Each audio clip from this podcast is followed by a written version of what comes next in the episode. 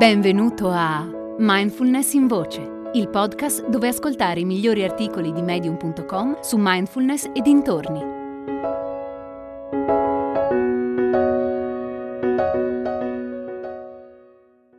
Vuoi diventare un professionista della relazione d'aiuto con competenze di mindfulness? Partecipa anche tu al corso di formazione triennale in Core Counseling, approccio olistico e metodo esperienziale con la guida di formatori esperti. Contattaci su movimente.it. Per un mondo migliore a partire da te. Rimanere centrati in tempi di caos di Alex Mathers. Ho passato buona parte della mia vita in ansia, irrequieto, preoccupato, dentro i miei pensieri. E probabilmente sarà così anche in futuro ma più sarò in grado di rimanere centrato, più questi momenti d'ansia diminuiranno. Essere centrato è una condizione temporanea, come essere irrequieto o, distratto. Passa, non ci definisce, semplicemente definisce il nostro stato in un certo momento. La centratura può essere coltivata e così facendo possiamo farla diventare una condizione costante della nostra vita. In certi momenti sono centrato, in altri no, ma in generale lo sto diventando sempre di più.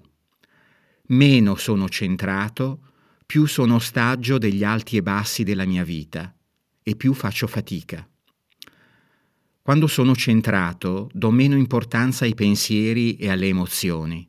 Li vedo come parte dell'essere umani e non sento la necessità di preoccuparmi, di dar loro un senso o di andare in panico se c'è un pensiero o un'emozione angosciante. Lascio che si manifestino e passino, come i cartelli ai lati della strada. Solo perché ho un pensiero non significa necessariamente che lo debba trasformare in azione. In un attimo posso decidere e lasciarlo andare.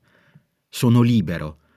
Io non sono i miei pensieri, semmai sono colui che osserva i miei pensieri e in quanto tale sono connesso allo spirito che c'è in ogni cosa, al di là dei nomi e delle etichette. È bello sapere che posso connettermi a quell'energia invece che all'energia della paura. Sono consapevole di ciò che accade fuori e dentro di me e accetto di lasciare andare quelle parti che ho sempre tenuto nascoste. La vita è una continua opportunità per crescere, non per difendermi, sono connesso con tutti gli altri esseri, non separato. Non essendo schiavo delle emozioni e della proliferazione mentale, la mia energia tende a disperdersi di meno. Per notare meglio quello che accade, mi muovo piano e poiché mi muovo piano, anche il mondo che mi viene incontro rallenta e tutto sembra piuttosto facile.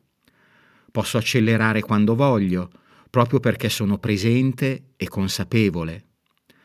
Percepisco lo spazio vuoto tra le cose, il silenzio dietro i suoni, il significato dietro le parole. Colgo i dettagli superficiali, ma anche quelli più profondi. Sono più capace di rilassarmi nel non sapere.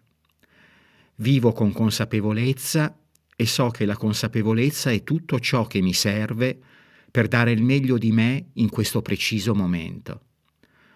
Ho accettato che il mio passato non sarebbe potuto essere diverso. Faccio progetti e mi pongo obiettivi che mi danno energia e mi permettono di realizzare le mie potenzialità, ma non lego la mia autostima al loro raggiungimento. Qualsiasi cosa accada, vado avanti. Mentre parlo con qualcuno, mi rilasso perché non cerco più di fare colpo o di immaginare cosa dirà. Stare nel vuoto che c'è tra un pensiero e l'altro è tutto ciò di cui ho bisogno.